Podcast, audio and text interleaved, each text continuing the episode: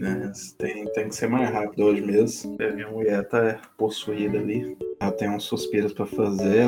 Vai demorar duas horas? Não, no máximo uma hora e meia, bem. Calma. Senão eu vou ligar a batedeira. Falei, mas aí também você me lasca, né? Então... Temos a abertura do podcast, pessoal.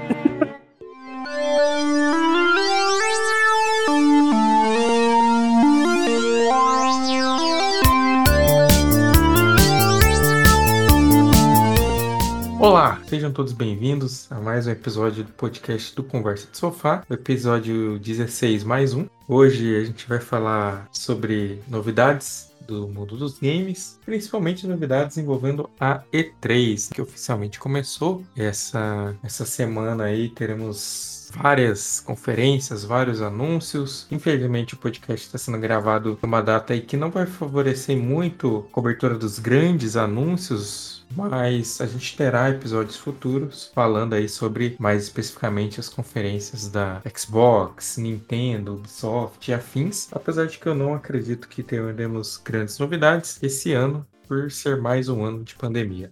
Eu sou o Flávio Ricardo e eu estou aqui com o Thiago Matias. Olá, tudo bem? Como vai? Tudo bom, gente? Vamos falar sobre videojuegos. Papai Platina. Olá, Marilene. Noite. Vinho rainha e muito sexo. Que isso, cara. Esse aqui, esse podcast pode estar sendo ouvido por menores de 18 anos, cara. Os, ó, os executivos da Warner, eles vão lá procurar o papel platina, eu tenho certeza. Os executivos dos memes. Ele tá sempre quebrando as regras. É bom os, os jovens aprenderem que é a vida adulta, como que ela é de verdade, real, oficial. Fora do, fora do meme. Exatamente. Vinho, tainha, muito sexo. Então, para não perder o costume, vamos mais uma vez, né, lembrar vocês que esse é o podcast do site conversadesofá.com. Inclusive, essa semana, como eu comentei, semana dia 3, o site está aí bombando de textos e atualizações e tweets e tudo que puder existir aí sobre a i3, desde que os nossos braços e dedos deem conta de publicar, de escrever. E você também pode seguir a gente nas redes sociais, arroba Conversa de Sofá. Né? Como eu comentei, no Twitter é onde a gente mais está comentando sobre a E3, mas também tem as postagens no Insta, nosso canal do YouTube. E é claro, para quem não está acompanhando ao vivo essa live, essa gravação, tem o nosso canal da Twitch, né? twitch.tv barra Conversa de Sofá, onde você pode acompanhar de vez em quando a gente gravando algum gameplay para jogar no YouTube, testando algum jogo, ou mesmo, claro, que o podcast. Espero que vocês curtam aí o nosso conteúdo, nos sigam, nos avaliem em todas as redes e plataformas possíveis, que contribui demais com o nosso trabalho. Sempre essa divulgação, boca a boca, acho que faz toda a diferença principalmente para o nosso veículo, que é um veículo focado mais em qualidade do que em quantidade. Então, sempre que alguém recomendar a gente pela qualidade do que a gente está produzindo, é muito bem-vindo.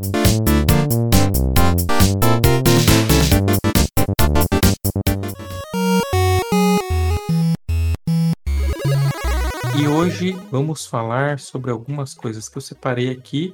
E eu coloquei esse cara aqui, ó, de, de pé na porta já. Para começar, eu falei assim, pô, não vamos ficar segurando o assunto pro final. Elden Ring existe, senhoras e senhores. Vocês aí, que Thiago e Papai Platina, que são Souls fãs, sei lá se essa é a denominação, destilem seu amor aí sobre esse jogo. Eu vou, eu vou passar a bola, vou tirar o meu, meu corpo da frente e deixar Papai Platina falar sobre isso, porque eu sei que ele tá. Ele tá é, é grande a expectativa. Estou muito efusivo, estou muito feliz que finalmente mostraram Elden Ring. Mostraram e mostrar com data, né? Dia 22 de janeiro de 2022. Vai ser adiado? Provavelmente. Mas, até o momento, dia 22 de janeiro, vai sair essa maravilha da From Software com a colaboração do George R. R. Martin mais conhecido pelos livros da série Game of Thrones, ele está elaborando a lore do jogo em busca né, desse anel, o Elden Ring, né? Cara, eu, eu já vi esse trailer algumas milhares de vezes desde que ele passou em 4K, em 2K, em 1080p. Vi durante o streaming lá em sei lá quantos P. Cara, tá fantástico. O vídeo de, tem algumas cenas que parecem gameplay, né? Não parece ser tudo é, CG renderizado. É, tem, tem várias coisas. Ele me lembrou muito aquele meme é, do Exército Brasileiro, né? do seu exército, você vai poder correr, caminhar, é, bater bambu taquara, andar de avião, né? Aí o Elden Ring é a mesma coisa, você vai poder andar de cavalo, voar com o cavalo, Subir na árvore. subir na árvore. Pintar meio fio. É. Então e o fio, capinar o 20. E, e aí o Elden Ring tá Ah. isso aí, cara. Você vai poder andar de cavalo, você vai poder lutar com o cavalo, seu cavalo voa em determinados lugares. Mano, o cavalo voar foi um negócio que eu falei assim: uou, calma lá, irmão. É. que isso? É, tem um ventiladorzão lá embaixo, jogou ele lá em cima. Quase um Pegasus. Chefes maravilhosos, escrotamente maravilhosos. Questão Grotescos. né? grotesco, cara.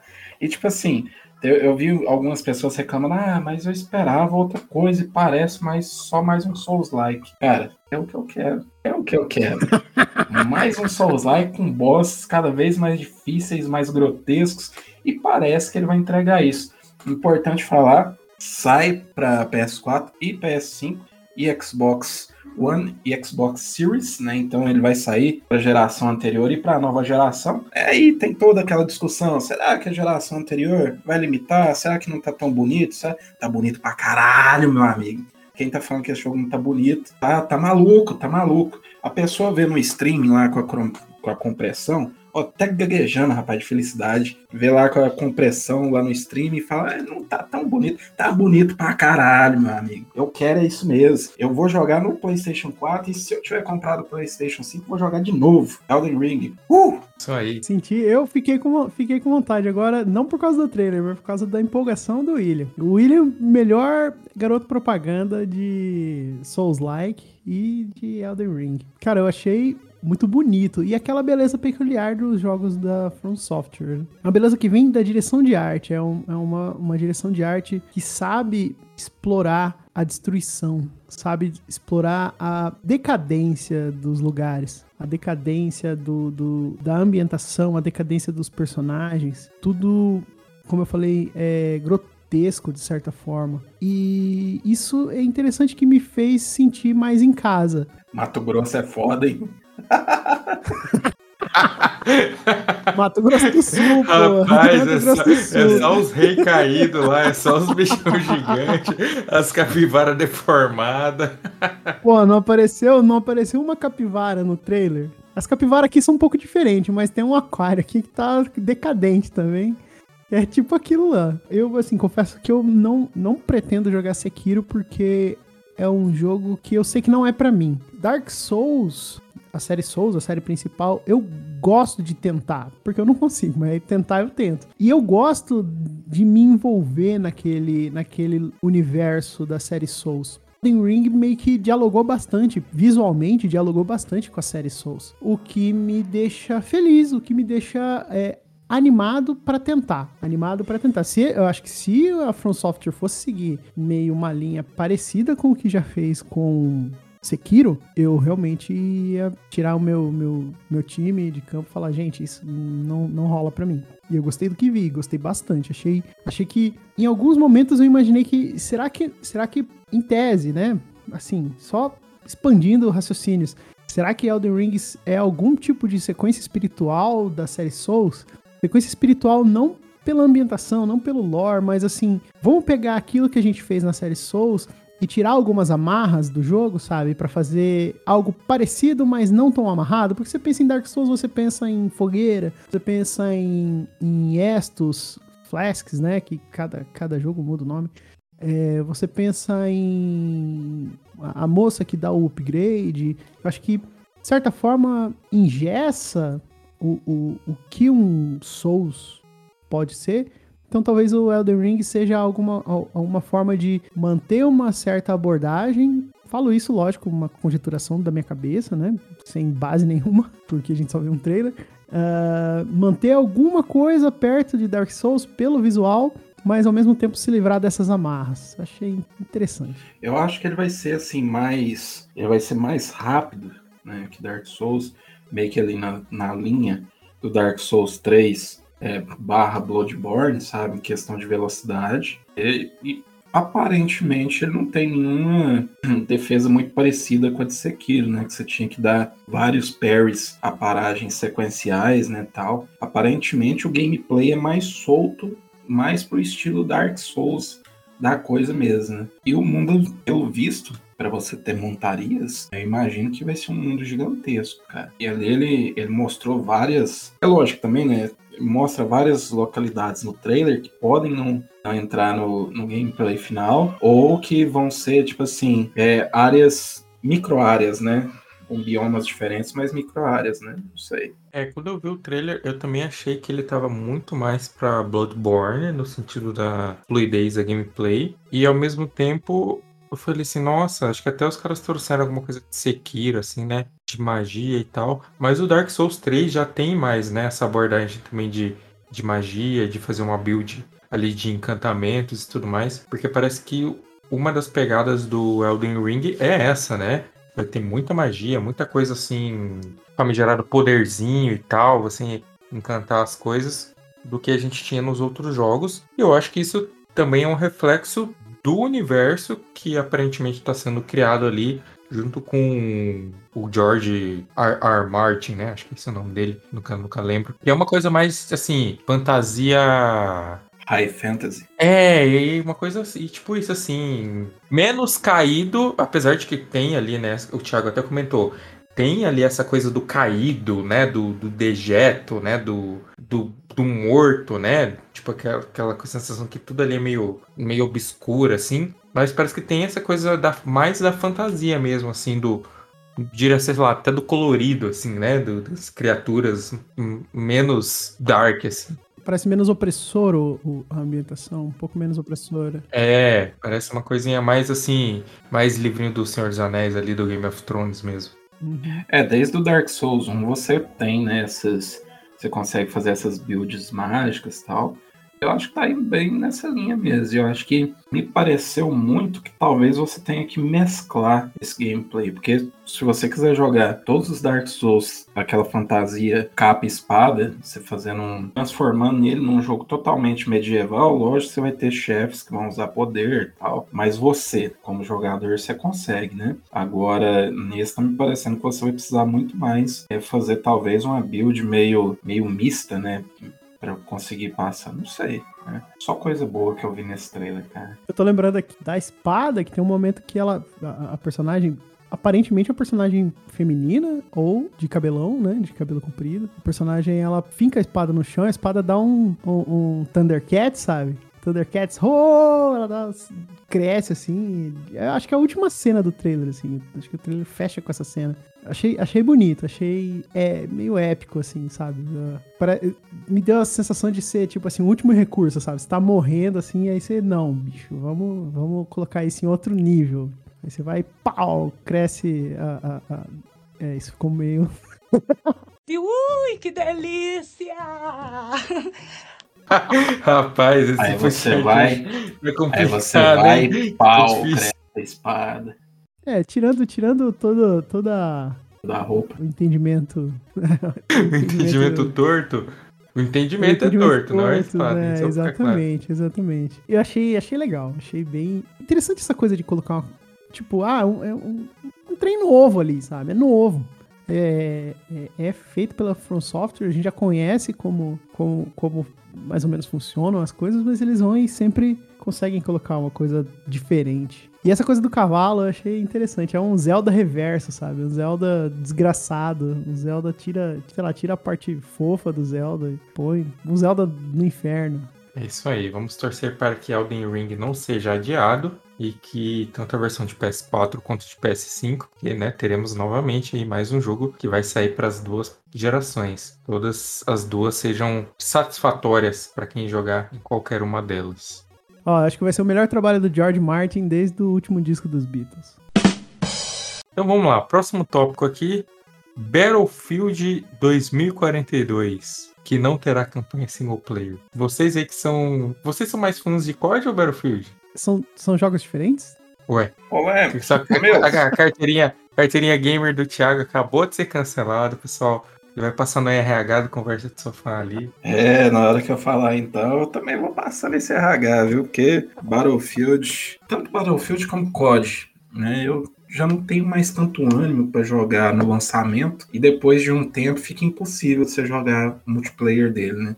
porque os caras já tá com level muito alto e é foda. Tem muito tempo que eu não jogo. É, eu acho que o último Battlefield que eu joguei. É, não tem tanto tempo, na verdade. Eu platinei foi o Battlefield 1. O 5 veio na Plus esses dias e eu nem importei de baixar. Então, esse aqui me parece uma evolução dessas mecânicas de Battle Royale, nessas multiplayer cada vez maior. E assim, cara, eu, eu até tava conversando com o Nando em off, né? A gente falou assim: ah, ele perguntou, ah, você vai pedir o Battlefield pra review? Eu falei, não, cara, pode pedir, quero nem saber disso aí. Sinceramente, o Battlefield não, não tá me pegando muito. Acho o gameplay divertido, mas eu acho que precisa de uma dedicação para você ficar bom e eu infelizmente não posso ter. Então, esse trailer foi também uma loucura, né? Que tem de tudo no trailer, tem é, até uns memes, né, do pessoal pulando do avião, usando a bazuca voltando pro avião, que é uma jogada clássica desde o Battlefield 3, que obviamente eu nunca consegui fazer. Tem isso no jogo. Eu achei bonito, achei bacana, mas não é para mim. É, o, o Battlefield, o último que eu joguei, foi o 1, é o que chama de Battlefield 1. É, na Primeira Guerra Mundial. Isso, esse mesmo. Ele é novo, mas ele é 1, vai entender, né? Empresas são malucas. Não, não colou. Eu joguei. Eu lembro que eu joguei bastante a, de, a demo, não, né? A beta ou a alpha, não me recordo. Joguei, joguei, joguei, joguei. E aí, quando foi assim, tá, não vou comprar. tipo, eu joguei muito e decidi, não, não vou comprar porque acho que perdeu, assim, não tem mais a mesma, né, não teve pelo menos esse, o mesmo apelo para mim que tinha o, o, Battlefield 4. Eu comprei o PlayStation 3 só para jogar Battlefield 4. Eu tinha dois jogos no meu PlayStation 3. Battlefield 4 e FIFA, porque o FIFA veio junto. E aí, cara, jogava quase todo dia, assim, varava madrugada jogando Battlefield 4 com meus amigos tal, headphonezinho aqui, comprei aquele headphonezinho Bluetooth do PlayStation, você lembra? Ó. Oh. Mano, e era, nossa, era muito, muito, muito divertido. E aí, quando saiu o PlayStation 4, eu comprei o Battlefield 4, não, não foi, não engatou.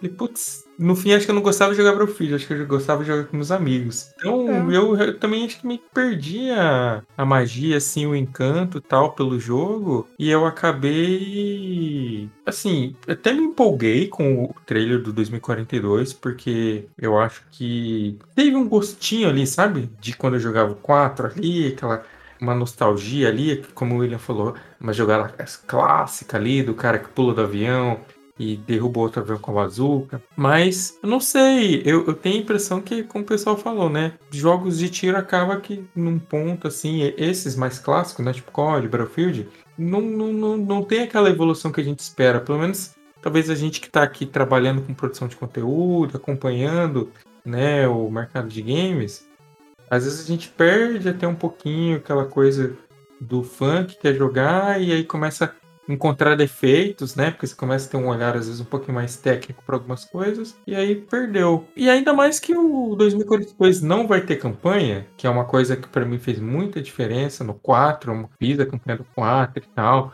Tinha aquela questão que você podia salvar pessoas diferentes no perto do fim. Isso eu acho que alterava o fim do jogo. Não me recordo exatamente como é que era. Então, vem mais um multiplayer gameplay que aparentemente não tem nada assim de inovador, sem campanha. Eu acho que, não sei, prefiro jogar Valorant, né? Prefiro continuar sofrendo lá para subir do prato no Valorant. Aí, assim, é, existe né, essas pesquisas que, que o pessoal, óbvio, está sempre monitorando, né? Quando você clica lá nos nos termos de aceite, né, que você não vai ler, obviamente, né, ele está sempre monitorando o que, é que você está fazendo. Existem pesquisas dizendo que uma porcentagem muito pequena dos jogadores, tanto de código quanto de Battlefield, poucos terminam a campanha, né? Então, o pessoal meio que faz a campanha ali para aprender o tutorial e já pula pro multiplayer e acaba ou gostando muito do multiplayer, não voltando para a campanha ou trocando de jogo, né? Então eu acho que os caras pensaram, estão pensando nisso, porque a gente tá vendo que esses jogos, principalmente COD e Battlefield, eles estão sempre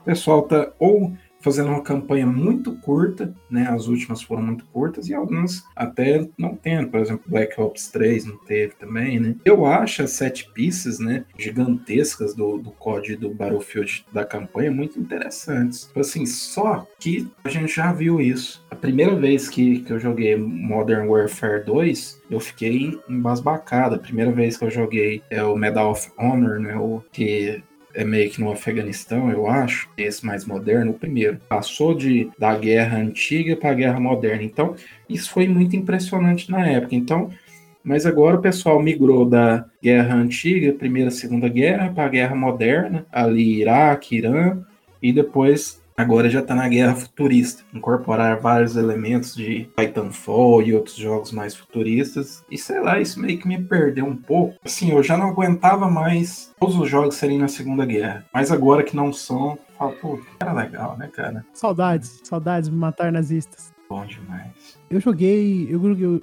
eu peguei o finalzinho da, da, da época do Battlefield 3. Eu lembro que eu comprei o disco pra PS3 quando já tava muito no auge, assim, sabe? Então eu meio que peguei só a parte final. E na época do PlayStation 4 eu joguei o Battlefield 4 e gostei. Mas assim, FPS em geral não é para mim. Não é o meu tipo de jogo preferido. Eu não sou muito bom de jogar.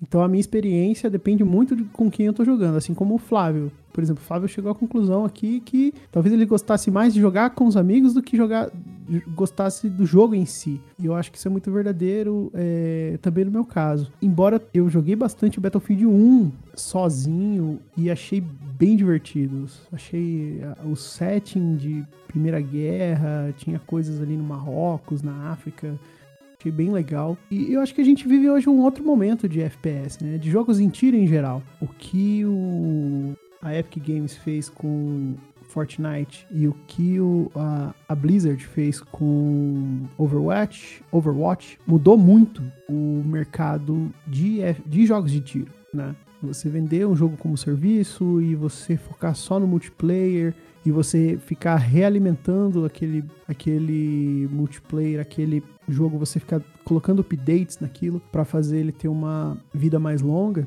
é um modelo de negócios assim ideal para uma empresa, né? Imagina, você gasta pouco, você não precisa, sei lá, você constrói uma plataforma e fica atualizando ela e vende microtransações para os jogadores que eventualmente vão acabar comprando, né? Se a cada 10 é, é, que jogarem, um, sei lá, um comprar, dois comprarem, é dinheiro que entra sem precisar ficar gastando. Os itens são todos virtuais, o, o, o jogo basicamente não existe mais jogo físico hoje em dia. Não que não exista, mas vocês entenderam. O foco de jogos digitais é muito mais maior. Acho que é uma decisão especificamente em relação a não ter campanha no novo Battlefield é, um, é uma decisão de negócios. Eu acho que tem muito menos a ver, embora seja bastante relevante o que o William falou em relação à, porcentagem pequena de jogadores que completa a campanha, eu acho que eles usaram esse dado para fazer o que já imaginavam que devia ser feito há algum tempo atrás abandona a campanha porque é recurso gasto da empresa em algo que não vai ter retorno financeiro. Não é ali na campanha que tem, que tem as microtransações, não é na campanha que você vende o passe de batalha. É, os maiores os jogos que, tão, que estão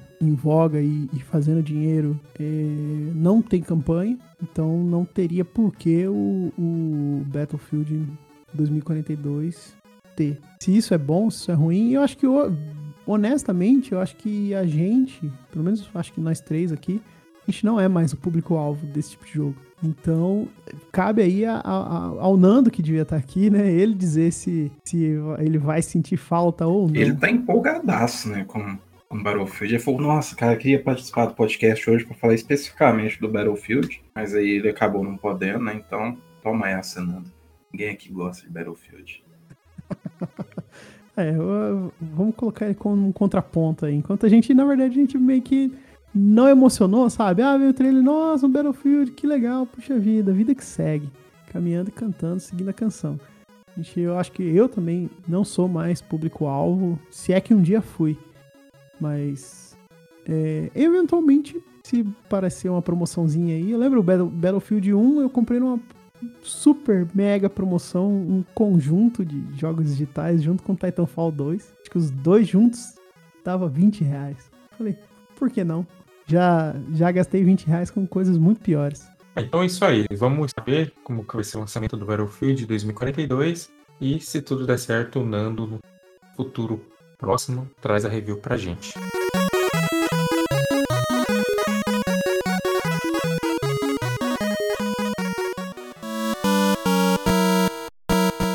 Não, e quem também tá chegando em outubro é o House of Fs, né? Assim como o Battlefield, que a gente comentou. ele estava sem data de lançamento e agora, durante as conferências de hoje, os anúncios de hoje, foi anunciado que ele sai em outubro. É isso, né, William? Isso, dia 22 de outubro, Dark Pictures Anthology House of Ashes. Muito esperado por mim, a gente até comentou, não sei se foi no podcast passado ou no anterior, né, sobre toda a mitologia por trás dele, o Demônio Passo Sul, a relação dele com o Exorcista e tudo mais. Então, é, recomendo vocês ouvirem né, o podcast passado e o anterior. Mas agora, finalmente, temos uma data, sabemos quando vai lançar. E agora o meu hype foi lá nas alturas, porque eu gostei muito de, dos dois episódios da, da ia falar trilogia, mas ainda não sabemos, né? Se vão ser sete, oito jogos. Eles prometeram oito jogos. Eu acho que não chega a tudo isso, mas esse vai ser o terceiro e eu tô muito empolgado, cara não mostrou muita coisa diferente, né? Teve o trailer foi só uma narração em off do curador. Foi bem menor do que o gameplay que soltaram anteriormente, né? mas foi para fincar a data. E, pelo que eu me recordo, em um jogo da série Dark Pictures, é, atrasou não. Eles marcam a data quando já tem certeza que vão, vão cumprir. Então, esperamos aí. Outubro estarei de férias, bem na época do lançamento. Bandai, manda o jogo antecipado, que aí vai ter review de qualidade. Você sabia, Flávio, que o, o nosso review de Little Hope ficou como um dos primeiros resultados do Google durante muito tempo? Sabe por quê? Porque é feito com amor. Exatamente. Conversa de sofá com amor. Sem interpretações dúbias, hein, pessoal? Muito amor no sofá. Amor no sofá. Hum? É um, um, lugar legal. Esse podcast vai ser banido de todas as plataformas, eu tenho certeza. É porque tá chegando o dia dos namorados, bicho. Tem que ter amor, tem que ter. Como é que você falou? Como é que você falou, William? É tubaína aí, que mais? Bainha. Tubaína. Falando em review com muito amor, para recapitular aí, é esse o House, House, of Ashes é isso, né? Ele faz parte, ele faz parte do Dark Pictures Anthology que tem Man of Medan. Man of Medan e o Little Hope. Little Hope. Então ele tem, por enquanto, dois jogos, vai sair o terceiro e você diz que são oito. Teoricamente. Pelo que eu me lembro, você falou, é com gameplay narrativo no estilo da Quantic Dream e da, da, daquele joguinho de terror. Until Dawn. Until Dawn. Until Dawn. É da mesma empresa, Isso é legal, né? cara. Eu gosto de jogos assim. Gosto. É, é, é, eu acho que eu tô no, no, no, videogame mais pelas, pelas histórias. O que me atrai muito na mídia de videogames é muito mais a história de, dos jogos do que gameplay. Você vê, cara, os, os irmãos Matias é Ying Yang, velho. Assim, você viu isso? Caraca, é, muito eu louco. Eu gosto mais de gameplay que é tudo, né? Ele é quando a gente falou, quando a gente falou justamente do Dark Pictures Anthology, o Diego falou: não ligo pra história. Eu quero gameplay. Cala a boca, narrador. Então. E agora você veio e falou o oposto. Mas você sabe que isso aí é. Isso aí é trauma. Ele traumatizou com Metal Gear Solid 5. Ah, mas com a também, história incompleta cara, de Metal ele Gear foi confiar em Hideo Kojima. Olha em quem ele foi o confiar. Directors, Directors é, Cut. Mano, né? o cara vai. Nossa senhora. Não, já que a gente falou disso, então vamos lá. Eu nem tinha colocado isso na pauta porque a minha mente apagou isso, assim, felizmente. E o Hideo Kojima, ele apareceu só pra falar que ele vai lançar Death Stranding Director's Cut. Mano, o cara escreveu, atuou, recortou, pintou, lavou, passou, dirigiu, programou. Mano, o cara fez tudo no jogo. O que diabos é a versão Director's Cut de Death Stranding? O cara montou uma empresa só pra lançar o jogo dele, pô. É verdade.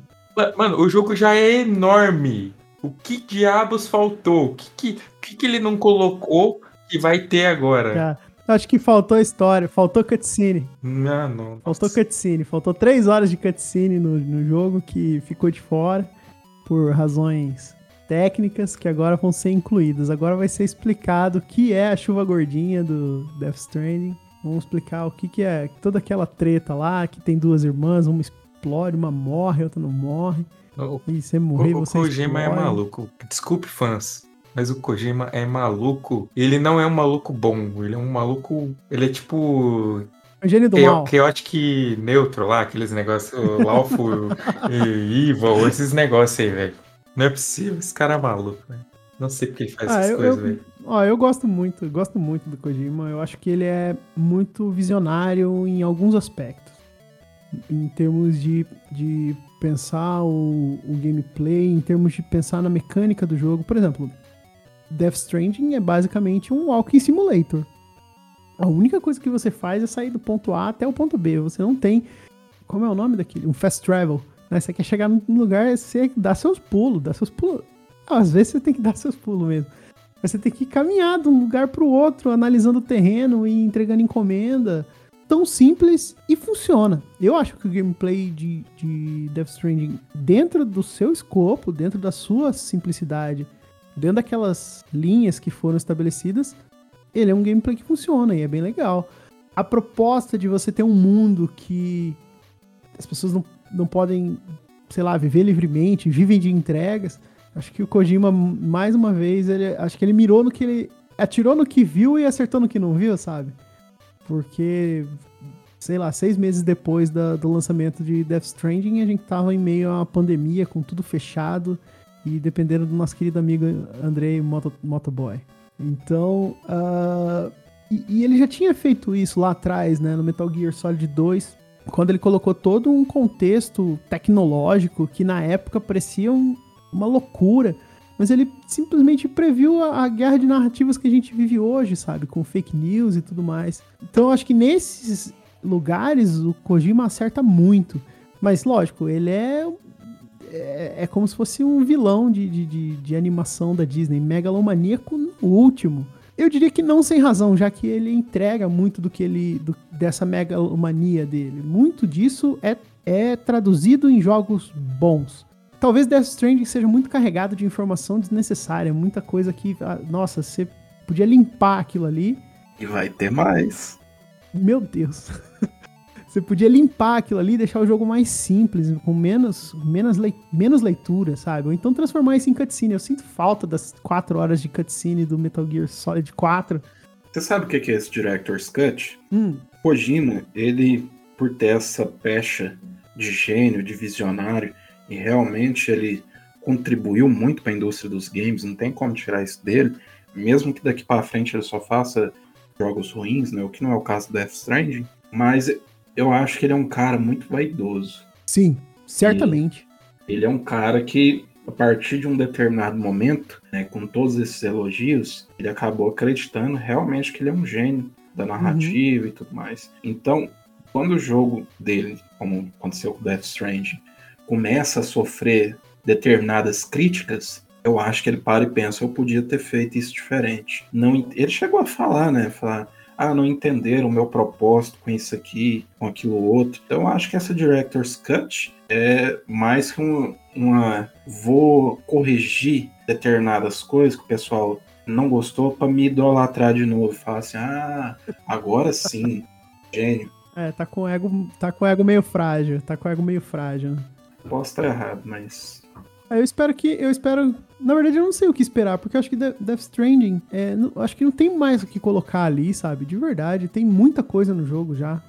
É igual você falou que tem muitos, muitos desses temas auxiliares, né? Que, que você falou que talvez atrapalhem um pouco. Talvez, né? A gente tá falando que ele vai acrescentar no Director's Cut, mas talvez ele tire coisas, né? Que... É, talvez ele simplifique. Sei lá. Mas eu, eu, eu gosto do Death Stranding, eu fico imaginando o próximo jogo do Kojima como algo. É, ele entrou num, numa vibe muito imprevisível, né? Já que ele saiu do Metal Gear Solid 5, que já era um jogão, assim, sabe? Embora, para mim, o, o, Phantom Pain é, é, é, um jogo quebrado, um jogo que falta coisa, né? Para mim, só aquele, aquela caixa de areia para você ficar brincando de suspender as coisas é, é pouco para mim. Eu gosto mais, gosto muito de me envolver na história e Metal Gear Solid 5 tinha uma história inacabada.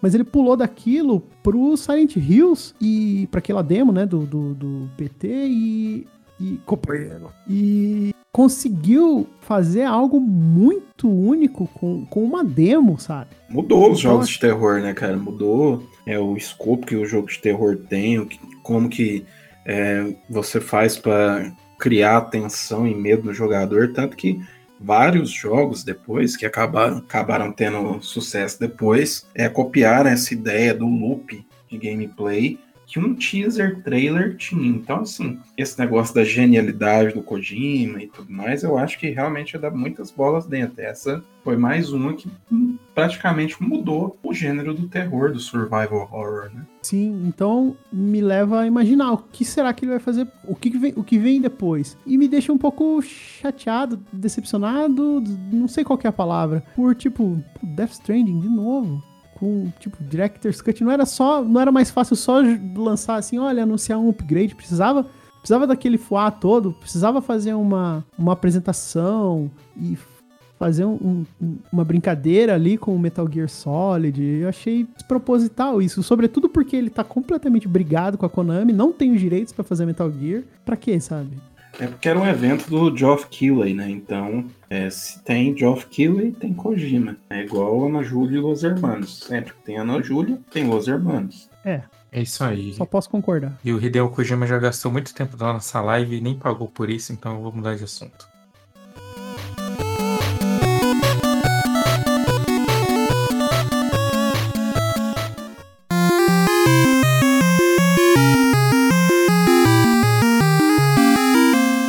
Se a gente vai falar agora de. I... Nossa, não sei falar o nome do jogo. Bateu uma salva de palma aqui pro profissional. Evil Dead, The Game. Eu, eu ia falar, ó, vou, vou fazer a sugestão aqui. O gancho, o gancho assim, que como a gente tava falando de é, Dark Pictures Anthology, com House of Ashes. Então, essa, um dessas Ashes aí é o Ash do Evil Dead. Nossa, capaz. Quem você faz ao vivo? Parabéns. Que tá lá Parabéns. no, que tá lá no, tá lá no trailer, Beleza. né? House of Ashes. É, a casa eu, do Ash tá lá, né? Exatamente. A casinha do Necromicon. Eu não, eu não manjo nada de Evil Dead, nem de Ash versus Evil Dead, nem nada. Eu só sei que esse jogo é um Dead by Daylight. Porque Dead by Daylight agora não é mais um jogo, é um gênero. Não sei se vocês já perceberam isso. Que Sim. todos os jogos, os jogos agora tentam ser o Dead by Daylight. Explica pra gente, é, é, Flávio, o que, que significa isso especificamente? Como é, como é a dinâmica do Dead by Daylight? A, a ideia é do jogo é o seguinte: isso pode variar, mas geralmente é uma sessão de cinco jogadores, onde quatro deles são sobreviventes e um é um monstro ou um assassino. Aí depende um pouco da nomenclatura que é utilizada pelo jogo. Mas basicamente, esses quatro sobreviventes juntos, eles têm que cumprir alguns desafios do mapa. Esses desafios geralmente estão ligados a você encontrar algum tipo de chave ou resolver algum tipo de puzzle para no final abrir uma porta ou algumas portas, porque tem alguns jogos que implementaram uma mecânica de níveis, né? Você consegue resolver o enigma daquele cenário, você foge para o outro e aí sim você foge da fase, né? Você foge do monstro. Você sobrevive. Exatamente. Teve, né, o próprio Dead by Daylight, teve o jogo do Jason, é, teve a Resident Evil Resistance e uma porrada de outros. Tem jogo para celular, nossa, tem tem vários jogos desse tipo. Mas quem veio primeiro? O Friday, sexta-feira 13 ou Dead by Daylight? Então, tem uma polêmica aí que parece que o Sexta-feira 13, o jogo do Jason, ele foi anunciado primeiro, e aí quando ele foi anunciado, a galera do Dead by Daylight, tipo, anunciou e já ruxou e lançou, sabe? Uhum. Tem esse rumor aí, mas assim, eu conheci primeiro, até porque foi lançado primeiro, o Dead by Daylight. Sexta-feira 13 veio depois, bugado, super mal otimizado, e aí a empresa não deu conta de tornar um, o jogo jogável e produzir conteúdo ao mesmo tempo. Tanto que ele tinha até a promessa de ter um modo single player, que ia seguir a história dos filmes e tudo mais, e tudo isso aí foi por água abaixo porque o jogo não emplacou. Ao contrário do Dead by Daylight, que faz cada vez mais sucesso, faz crossover com diversas franquias, tem o Fred de assassino, tem o, o Leatherface, tem o bichão do Stranger Things, tem o, o, o, Ash, né? Tem agora Resident Evil. Tipo, o, o, o Nemesis e o Chris e a Claire do Dead by Daylight é melhor do que os personagens do Resident Evil Resistance, que é da própria Capcom. Então, tipo assim, é isso. O Dead by Daylight ele basicamente virou um, um, um gênero, né, que todo mundo tenta copiar todo mundo tenta lançar o seu Dead by Daylight agora. E agora vem, vem aí o, o Evil Dead The Game. Eu vi. eh, eu joguei o jogo do Jason, achei tenebroso, né? Teve uma época que ele tava, de, tava grátis pra PlayStation 4. E eu vi o trailer aqui do Evil Dead e eu fiquei impressionado como ele tá bonito. Cara, que jogo bonito, assim. E um, um- e um, um, um gore, sabe? Umas tripas voando, o cara arrancando a cabeça com, com a pá. Eu achei, olha, um primor. Achei um primor. O, o- Ash com a motosserra na mão. Caraca, bicho. Achei, olha. Eu, eu diria que apertou os botões certos, hein, William? Cara, se tem um trailer que eu vi mais vezes do que Elden Ring, foi o trailer de, é, de Evil Dead. Eu ia falar Ash vs Evil Dead, que é a série. Porque tem personagens da, dos filmes clássicos, né? Ali tem um cara de, arma, de armadura medieval, que é do terceiro filme, o Arm of Darkness. Eu não consegui identificar se ele é o, o Duque, o Henry o Vermelho ou o Lord Arthur. Não consegui identificar, mas eu vi ali que da série Ash vs Evil Dead tem o Pablo, tem a Kelly, parece que tem a Ruby. Cara, eu fiquei assim. O trailer, ele é um fanservice violentíssimo para quem acompanha a série Evil Dead. O meu banner lá, a minha capa lá no Twitter é do Evil Dead. Eu gosto demais, demais, demais. Então eu tô muito satisfeito, cara, porque, igual o Flávio falou, ele pega esses elementos de gameplay do Dash by Daylight, mas parece que ele tá deixando eles até mais rápido, mais dinâmico, né? Então, assim, você vai poder, né, ser os mocinhos, né, entre aspas, do, do game para lutar contra os demônios candarianos, ou você vai poder ser, né, assim como Dead by Daylight, o próprio demônio candariano que vai perseguir os outros jogadores. Mas ali pareceu para mim que tem uns bots no meio também, que, que vão tentar te atacar, que você vai poder matar. Cara, eu, eu fiquei muito satisfeito, é muito fanservice. Eu gosto muito de Evil Dead. Não joguei, é, eu joguei o Sexta-feira 13, mas não joguei o Dead by Daylight, só vi vídeos tal. Toda vez que lança personagens novos eu vou, assisto alguma coisa, mas eu mesmo nunca joguei. Mas esse do, do Ash, cara, do, do Evil Dead, ainda mais com a narração do Bruce Campbell, cara, tipo, eu tava escutando e falei, caralho, eu tenho que ver isso de novo, mano. Tipo, Ash Williams, melhor personagem de terror que tem, cara, de filme de terror B. Eu adoro. Nossa, é foda demais. Tô arrepiei aqui, ó. Regozijou, aqui, William. Você, ó, Aqui, olha aqui, aqui, arrepiado, mano. Sério mesmo. é legal, né? Nossa, Caraca, eu, eu, cara. eu lembro do, do- dos filmes, eu lembro de ter visto o Evil Dead 3 quando eu era muito moleque, que era tipo uma comédia zona super engraçada. E aí que eu fui ver de onde que saiu aquilo, que eu vi, vi o primeiro Evil Dead, vi o segundo e aí tipo... Segundo que é o ah, achei- primeiro. É, eu achei legal a proposta, mas faz muitos anos que eu não vejo, vou, vou- vou tentar rever pra resgatar o espírito.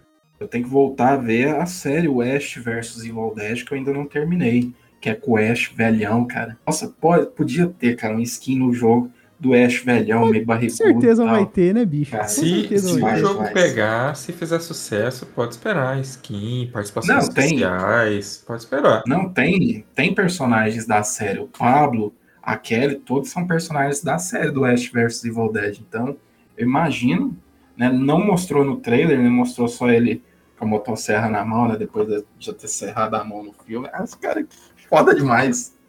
Massa. Massa. Temos um papai mesmo. platina emocionado, né? Eu, né, inclusive já fiz os contatos, espero que a gente receba o jogo aí, que o papai platina possa concretizar a sua empolgação. É bom demais gostar de videogames, né? Exatamente. Eu- videogame é bom demais, né, cara? É muito divertido. É... Eu acho que completa muito a- o universo de, de cultura popular, né? Essa cultura pop aí que a gente tá, tá imerso nela. Acho que o videogame ele entra como putz, um ingrediente. É bem abrangente, né? Tem, tem um pouquinho ali do, do, digamos assim, do cinema, né? Tem as cutscenes, as histórias que são contadas, tem uma trilha sonora que encaixa, tem esse crossover aí com as coisas de outras mídias que a gente gosta, que, que vem pra dentro dos games, e às vezes muitas, muitas vezes de uma maneira inesperada, né? Então é, é bem legal mesmo. All hail to the king. Aí. massa, massa.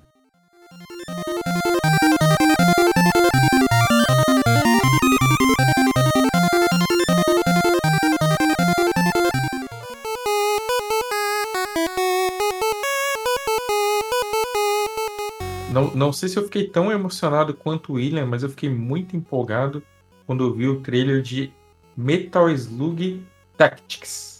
Caraca. Que é basicamente o XCOM do Metal Slug, velho.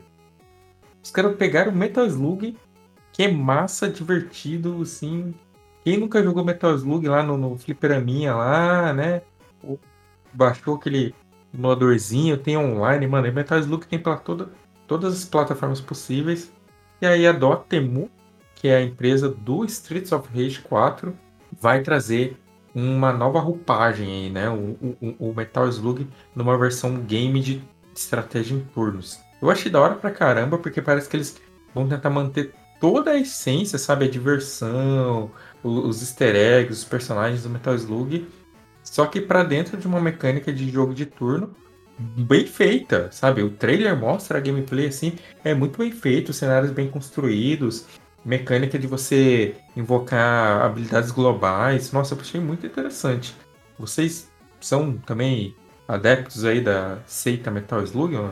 Eu lembro de jogar muito no emulador, né? Quem nunca jogou no emulador de Neo Geo? E, e eu lembro de achar o jogo assim divertidíssimo, não, não especificamente pelos aspectos de gameplay, que era, era como se fosse um contra, sabe? Era a referência que eu tinha, um run and gun, né? E, muito bem humorado nas coisas que aconteciam nele. Você salvava o prisioneiro, o prisioneiro ficava todo feliz, saía correndo, aí tinha as galinhas no meio do caminho, os inimigos batiam cabeça. Era, tipo, super divertido de ver aquela, aquela animação. E aí no final, as últimas fases, tinha uma invasão alienígena com as referências a, a Independence Day, sabe? Nossa, era divertidíssimo.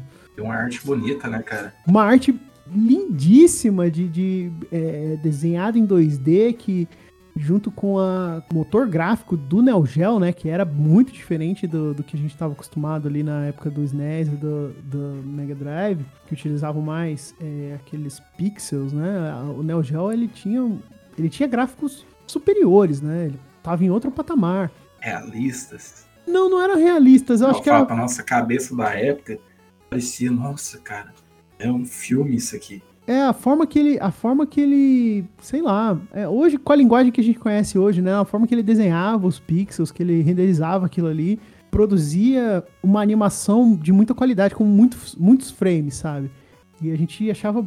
Caraca, achava lindo é, é, o jogo. Vendo o trailer aqui do Metal Slug Tactics, eu, eu vejo que assim, eles mantiveram essa essência, essa essência do, do, do do que parece ser um desenho animado e, e com uma direção de arte é, que não é, é, é, algo muito próprio, muito próprio do jogo. Então, tipo, a, a, essência do jogo ela tá, de, ela tá mantida no, ne, nesse novo game. E que foi a, é a Dotemu que tá, que tá desenvolvendo, eu fiquei, caraca, tipo, eles estão eles em tudo, sabe? Estão em tudo. Todos os jogos com revival e com. com que, que mexe com essa nostalgia, assim, eles estão dentro, porque eles fizeram Streets of Rage, vão lançar o jogo das Tartarugas Ninja e agora o Metal Slug, sabe? Então, tipo, eles, eles têm artistas muito talentosos, que são jogos com todos em 2D e, e com mecânicas muito clássicas, sabe? É, é é interessante como eles vêm para preencher esse lugar da nostalgia, sabe? Como uma empresa vem trazendo jogos que, que mexem exatamente nesse lugarzinho de videogames com, com uma proposta é, é, nostálgica e, e re, revitalizando essa proposta nostálgica, né? Não só refazendo um jogo antigo, mas trazendo de volta algo que estava muito tempo perdido, muito tempo enterrado, diria. Fazendo bem, né, cara? Que eu acho que isso é uma coisa que faz toda a diferença, né? Porque pensa assim, mexer no Street of Rage, mexer no Tartarugas Ninja, mexer no Wonder Boy e agora no, no Metal Slug. É, ao mesmo tempo que a gente falou, né? Games é uma coisa muito legal, mas o gamer muitas vezes não é. Então, eles assumirem essa responsabilidade de pegar esses títulos e trazer com uma roupagem nova, atual, assim, uma coisa que é ao mesmo tempo nostálgica, mas que entrega a qualidade que a gente está esperando. Então acho que a Dotemu tá mandando muito bem mesmo, né? Espero que. Eu, eu, tenho, sei lá, certeza que o Metal Slug Tactics vai ser muito bom. Eu tô bem ansioso pro game. Sim, é um gênero muito bom, né? Esse gênero de, de tático, tático isométrico, estilo XCOM, né? Que tem no, XCOM, tem no, no Mario e Rabbids. Desperados. Ah, Desperados. É, Desperados ele não é. Ele tá em outro lugar, eu acho. Ele é um jogo mais de estratégia e ele não é por turno. Desperado não é por turno. Mas. Não, o, Des o ah, Desperados é e o Comandos não é, não é isso? Qual que é? Não, os dois, os dois são de, os dois são estratégia em tempo real. Ah, Mas eles não são, eles não são um tipo de estratégia como StarCraft, Warcraft, de você mover várias unidades, você criar unidades. Ele mistura a estratégia com stealth. Ele meio que imagina o Assassin's Creed, o primeiro ou o segundo, que você tem que matar uma pessoa sem ser visto. Basicamente isso. Um pouquinho de Splinter Cell, né, que você mata, esconde o corpo. Assassin's Creed tinha isso, né? Você esconder corpo e tal. Hoje em dia virou RPG de ação. Mas enfim, esse gênero de, de jogo tático, ele é bem divertido de jogar. Tem um agora que saiu esses dias pra, pra Nintendo Switch, da Chucklefish. Como é o nome desse jogo? Eu comprei ele. Pathway. Muito divertido, é bem bacana de jogar. Um, um- todo esse estilo de você buscar cover e olhar as unidades, tem uma camadinha de RPG e tal. É divertido de jogar. da hora. Vamos, vamos torcer aí pra gente também poder produzir conteúdo sobre o game, fazer uma cobertura legal e que a Dotemu continue fazendo joguinhos legais pra gente jogar.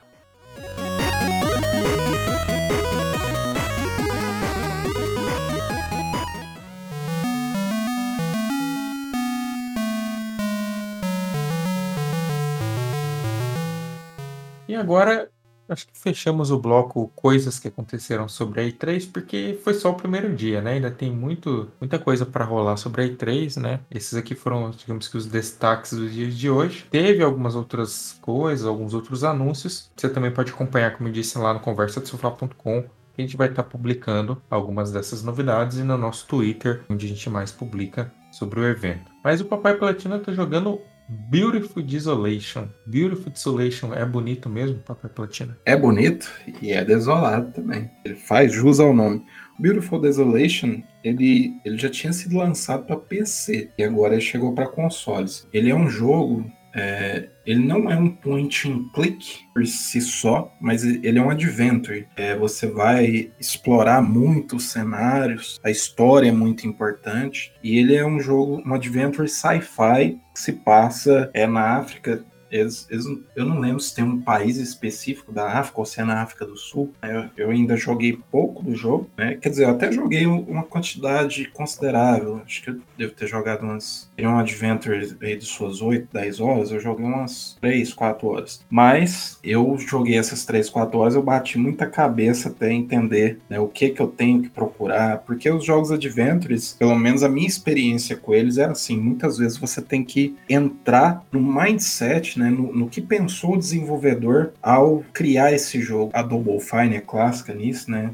Quando lá no Full Throttle, né, você tem que ficar testando né, aonde você pode lamber uma determinada coisa para cair uma chave, uma coisa assim. Aí eu, é, tem a clássica frase, né? I won't put my lips on that. Então, assim, é- é- eu acho o Adventure um gênero muito legal, muito imaginativo, mas que é muito essa tentativa e erro até você entender o que o desenvolvedor estava querendo, como ele queria que você pensasse. E no caso do Beautiful Desolation, esse, esse primeiro contato que eu tive com ele foi bater na cabeça, mas agora eu acho que eu já entendi. O sci-fi dele, a história, é muito interessante, cara.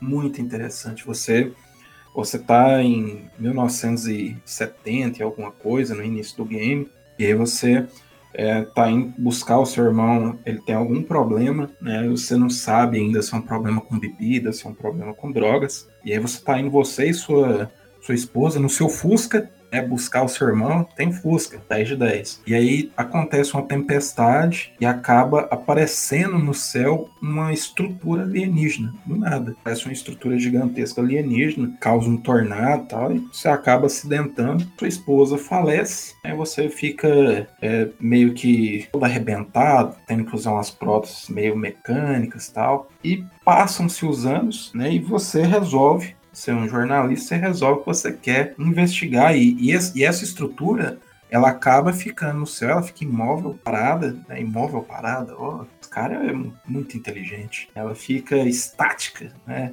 Uma terceira palavra para dizer a mesma coisa que eu já disse duas vezes anteriores.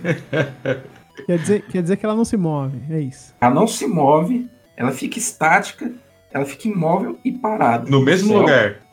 No mesmo lugar. Caramba. Hum, E aí você, e aí o- os militares, né, chamam esse, veem esse evento, né, e começam a explorar isso. Você acaba tendo tours guiadas para chegar até perto para o pessoal visualizar, porque aparentemente ela só está ali.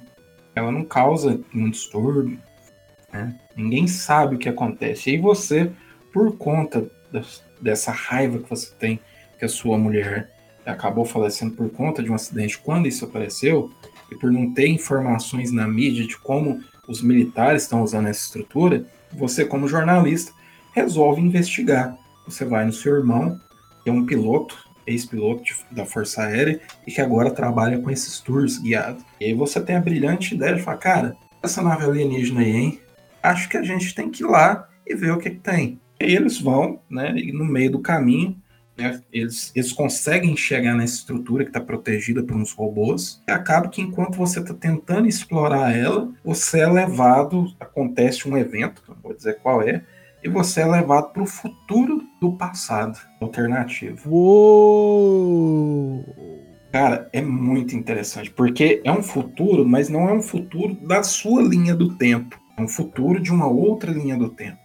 Pelo que eu entendi até agora, e conversando com os NPCs, você vai fazer muito isso, né? Como todo Adventure, né? O mote do jogo é você explorar e conversar com os NPCs para tentar montar essa história enquanto você resolve alguns pequenos puzzles. E, e aí, pelo que eu consegui montar da história até agora, existem várias realidades paralelas, né? E essas realidades estão meio em choque. E você entrou em uma dessas realidades, mas aparentemente você é até conhecido em outras. Né? Alguns, alguns povos desses habitantes adoram essa estrutura, outros não. Tem uns NPCs muito enigmáticos, muito.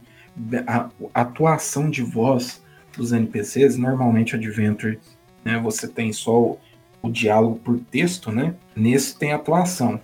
E as vozes são muito boas, cara. Principalmente é, dos, dos NPCs que você encontra. O seu personagem eu ainda tem que acostumar um pouco com a voz dele. Eu achei meio esquisito. Ele tem um sotaque meio australiano que, que me derrubou um pouco, sabe? Ele fala e aí eu, eu começo a meio que dar uma risada. Mas o, os NPCs que são, tipo, meio que uns robôs misturado com biomecânico, sabe? Misturado um pouco de carne. Tem, tem um robô mesmo que ele é uma caveira, mas ele tem um peito e uns implantes cibernéticos. Eu, eu achei um puteiro no jogo. A mulher queria que eu ficasse lá vendendo meu corpo também. NPC fantástico. Muito bacana, cara. Eu tô achando muito interessante. Mas, né, aí que vem a pegadinha. É o que eu falei no início. Todo Adventure você tem que entrar né, na cabeça do desenvolvedor para você entender é, o que, que ele quer com isso. né? Então, eu acabei batendo muito na parede no, no início do game. Eu não sabia o que fazer. O jogo não tem muitas indicações. Você tem um diário né, que você pode ver as pistas, né, você acaba encontrando uns logs espalhados pelo chão e eles acabam te dando algumas dicas visuais do que fazer, mas você não tem um, você tem um objetivo assim, ó, salve seu irmão. É como? Onde que eu tenho Dá que ir? com quem que eu tenho que falar. Então, às vezes, eu girei no primeiro cenário várias vezes até ver que tinha um item no chão, meio que naquele. Também é um clássico de Adventure, né? O Pixel Hunt, né? Você acha exatamente é, onde você tem que clicar para poder é, ter uma pista, para poder resolver o puzzle e poder avançar. Aí agora eu já estou entendendo bem, ah, é, nem sempre o que a resposta está numa mesma área. Então, às vezes, eu vou explorar aquela área achar uma pista, eu vou precisar combinar com a outra coisa, e você tem essa mecânica de combinar itens para resolver puzzles. Os puzzles não são muito difíceis, é bem tranquilo. O difícil mesmo é você descobrir o que que você tem que achar para usar nesse puzzle, aí você liberar o, o, próximo lugar que você tem que ir. Você tem uma essa primeira missão é para você restaurar a sua nave, e aí você acaba eu demorei a conseguir restaurar ela, mas agora eu posso viajar de local em local e procurar as coisas. Você tem um companheiro é, cachorro-robô né, que vai te ajudar nessa, nessa missão, que é muito interessante, tem diálogos muito bons também. É, a parte de história, a parte de sci-fi dele é ótimo. Gameplay clássico de Adventures, né? E depende se você gosta ou não desse tipo de jogabilidade. É, mas eu tô gostando bastante, cara. E pelo que eu vi né, nos reviews é, de quando ele saiu para PC, eu não li review, obviamente, para não influenciar no que eu vou escrever. Mas eu dei uma olhada nas notas e o pessoal só dá 9, 9,5 para ele. Eu falei, caraca, e, e, realmente ele é, é, além dessa história ser muito boa, a atuação ser muito boa, a trilha sonora é fantástica. Eu quero falar disso daqui a pouco. E os gráficos são muito bonitos, cara. Assim, ele tem esse visual meio isométrico, você vê, vê em cima, mas é muito bem detalhado, sabe? Tem alguns probleminhas que eu tô observando, aqueles stutterings, né? Que você tá andando e seu personagem dá uma falhadinha e depois começa de novo. Eu tô sentindo isso, mas fora isso, não tô tendo nenhum outro problema. Quando eu falei que a trilha sonora é muito boa, eu falei, caraca, essa trilha é muito boa. Eu falei, deixa eu ver quem é o compositor dela. O senhor Mick Gordon, compositor de Doom, Doom Eternal, Paz. Prey. Ah, então tá assim, em casa. Fantástico, cara. Assim, não é heavy metal, né? Igual no, nos outros jogos que ele, ele trabalhou. Mas é uma trilha é muito boa, cara, muito boa. Eu tô achando realmente esse jogo parece ser uma gema escondida, porque eu não, não, não vi ninguém falando é muito dele com esse lançamento dos consoles, sabe? Acho que talvez por ser desse gênero Adventure, acaba que não, não atrai muita atenção, mas tô achando ele muito bom, cara. E vai ter review em breve no Conversa de Sofá. Eu tenho um review antes dele para entregar, que o do Necromunda Hired Gun, mas depois dele já vou publicar o review de Beautiful Desolation. É isso, isso aí que é o papel do Conversa de Sofá, entendeu? Trazendo essas joias escondidas aí, esses, esses jogos que ninguém dá valor, mas que custam uma bagatela aí. Você não precisa pagar 300 reais para ser feliz. Você pode ser feliz pagando pouco, entendeu? Acho que isso, isso, é, isso é essencial, né? Você conseguir descobrir bons jogos fora do circuito ali, sabe? Que você vai conseguir colocar um, um dinheiro razoável e, e, ter boas horas de diversão. E por falar em não pagar 300 reais, Flávio, saiu essa semana, vocês já podem conferir lá no site, o review de Biomutant. É, não, não, diver, não divirjo muito do que eu já falei aqui no podcast sobre ele. Terminei o jogo, o review tá lá. Não vou dizer aqui se eu recomendo ou não, vocês têm que ir lá ler e dar um page view pra gente. Mas vale muito a pena ler lá. E aproveitando que o William falou isso, né? Assim, às vezes você acabou de chegar nesse podcast aqui, nesse episódio, e não sabe, né, que a gente tem um podcast com 16 mais um episódios publicados, né, com esse daqui. Então escute os episódios antigos, porque a gente está tentando trazer uma coisa um pouco mais atemporal. A gente falou aqui sobre algumas coisas que é, aconteceram no dia de hoje, especificamente, sobre a E3, mas você que está ouvindo com certeza percebeu que a gente tenta trazer o máximo de informação possível sobre aquela coisa, né? Falar das nossas experiências, né? Do nosso passado aí com determinado jogo e tudo mais.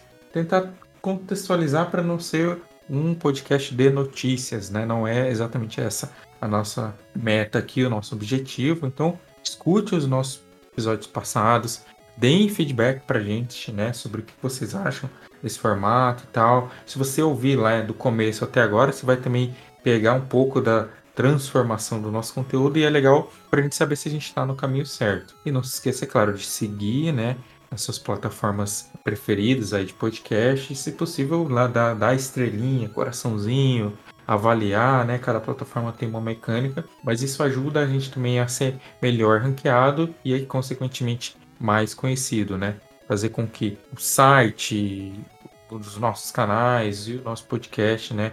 Todo o conteúdo que a gente faz aí do Conversa de Sofá seja cada vez mais conhecido, porque aí também a gente consegue acesso a mais coisas, a mais jogos, tem contato com mais empresas e tal, vai abrindo algumas portas para ir produzindo conteúdo para vocês, né? Trazer sempre que possível uma coisa que todo mundo está procurando, que, que possa agregar né, para quem está consumindo conteúdo sobre videogames.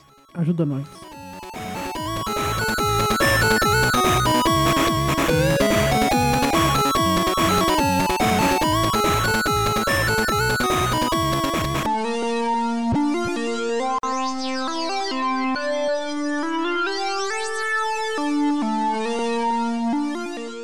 E por hoje é isso, né? Comentei Talvez fosse um episódio um pouquinho mais curto, né? Porque a E3 agora. Hoje foi o não foi nem o pontapé, sabe? O cara não chegou ainda a dar aquele chutinho na porta, assim. Ele só, só deu aquela abridinha, olhou assim, né? Te- apesar de que teve o Elden Ring, né? Que acho que foi talvez a pesada, né? O pontapé, o chute que todo mundo tava esperando tomar, assim, na cabeça. Eu acho que a E3 não entrou, mas deu um chutão na porta. Exatamente, exatamente. É- Era porque era daquelas portas de. que, que vai e volta, assim, sabe? Aquelas anti-chamas do, do- dos, dos prédios, Sei. assim, que ela fecha sozinho. Então o World Wing foi assim. Plá! Deu um chutão, aí a porta voltou. Mas falou, calma, eu vou abrir só amanhã. O verdadeiro Dark Souls começa agora. Que isso. Mano, eu tava pensando assim, será que o Geoff Keighley ganhou a E3? Olha só, hein? Porque todo ano tinha isso aí, né? Nintendo ganhou E3! Ah, não, só foi a Sony! A gente vai começar a especulação agora com God of War, né? Ah, God of War, trailer de God of War, não sei o quê. Não, mas, mas não tem mais nada da Sony. Não vai ter nada da É, Sony. Sony- nessa E3. No, no, no mas, no mas. Não tem, mas ela não colocou nem. nem eu, tô, eu tô de cara, olhando aqui pro post do Conversa do Sofá, tem Ubisoft, tem. Não, a Sony não está na Gearbox, tem E3. tudo. Meu Deus. É. Mas eles não fazem conferência própria, assim? Não, mas era? Eles parte da fizeram E3. semana passada, né? Era parte da E3. E desde a, do ano passado eles falaram, não não estamos nesse rolê mais aí, não. A gente é independente agora. Ganhou a E3, então Elden Ring, Geoff, Jeff, Diff, Jarbus ganhou. Cara, cara, cara, cara, E3. cara, cara, cara, cara. Lembrei aqui de um negócio quando você falou Jeff, Jeff, Jeff, Jeff. O Jeff Goldblum Do Jeff Ah, Goldblum, ele apareceu, tentando é acertar o nome é do, verdade, do Foi lá. Geoff Nile. foi lá apresentar o Jurassic Park 2. Parece muito interessante, cara. Vamos ficar de olho. Eu não sei o que achar. Eu, eu- na verdade, eu sei o que achar. Eu acho que o Jeff Goldblum ele entrou num personagem e ele ainda não saiu, sabe? Não Eu é personagem, cara. Ele é, ele é malucaço, malucaço. Ele é doidão demais, cara. É um cara muito bom. É um Eu cara só pintaram o rosto dele pra fazer o Thor Ragnarok. Sim, ele é, ele é aquilo lá, cara. Você vê umas entrevistas dele no Conan O'Brien, do nada ele. e passa a mão no ombro do Conan, assim, é muito louco, cara. Ele é, ele, ele é fora da casinha, total. É isso, é só isso que você falou, Jeff, Jeff, Jeff, Jeff. Aí eu lembrei que ele também fez essa É, brincadeira lembrei lá. Foi, por- foi exatamente por isso que eu falei. E aí eu lembrei do Jurassic. Park 2. E eu lembrei que vamos ficar de olho, viu? Presos. Hum. Estamos de olho. E é isso aí, pessoal. Então, esse foi mais um episódio aí do podcast do Conversa do Sofá, né? Se você tá ouvindo isso aqui antes da E3, caso por algum motivo a gente consiga lançar antes, ou mesmo depois, né? Essas foram as nossas impressões do primeiro dia, né? Do, do kickoff. Vou usar uma palavra bonita. Da E3 com o Summer Game Fest, né? Claro, não se esqueçam aí, como eu disse, seguir a gente nas redes sociais, acessar o nosso site. Eu queria também deixar aí uma dica para quem curte conteúdo sobre games, cultura pop, cinema, séries, curtir o conteúdo dos nossos amigos do Geeksal BR, né? Eles também estão aí cobrindo a E3. Caso eu consiga, a gente não sabe muito bem como vai ser a cobertura das conferências da E3 ainda, pelo Conversa de Sofá, se a gente vai estar ao vivo ou não nesses dias, mas o pessoal aí do Geeksal BR estará ao vivo. Quem sabe até se a gente não puder organizar a nossa própria cobertura ao vivo, eu, alguém, compareça lá no canal deles. Geeksol, que é G-E-E-K-S-A-W-B-R. Exatamente. Eles, eles são geeks do Jogos Mortais brasileiros, entendeu? Só, só, só, só, quem, só quem viu entendeu. Massacre dos nerds brasileiros. Nossa senhora. É, a gente começou é. fazendo propaganda e agora tá Ah, despropagando. não, é Chainsaw, É. não é Saw. Tá, tá bom. Então eles. vi- Eu vi um, vi um Geek BR. Então, pessoal, muito obrigado pela participação no episódio de hoje. Não se esqueçam, como eu disse aí, de, de acompanhar os nossos conteúdos. Um grande abraço a todos vocês. Eu me despeço por aqui. William Thiago é com vocês. Abraço, pessoal. Até semana que vem com o nosso podcast, as nossas lives, com as nossas expressões. Um abraço a todos. Olá, Marilene. Um abraço pra galera aí. Fiquem de olho nos nossos. na- na- Nas redes sociais, né? Que a gente interage, interage bastante no Twitter. Que lá a gente vai poder conversar sobre videogames e tudo mais. Grande abraço, obrigado por terem assistido, obrigado por terem ouvido. Tamo junto.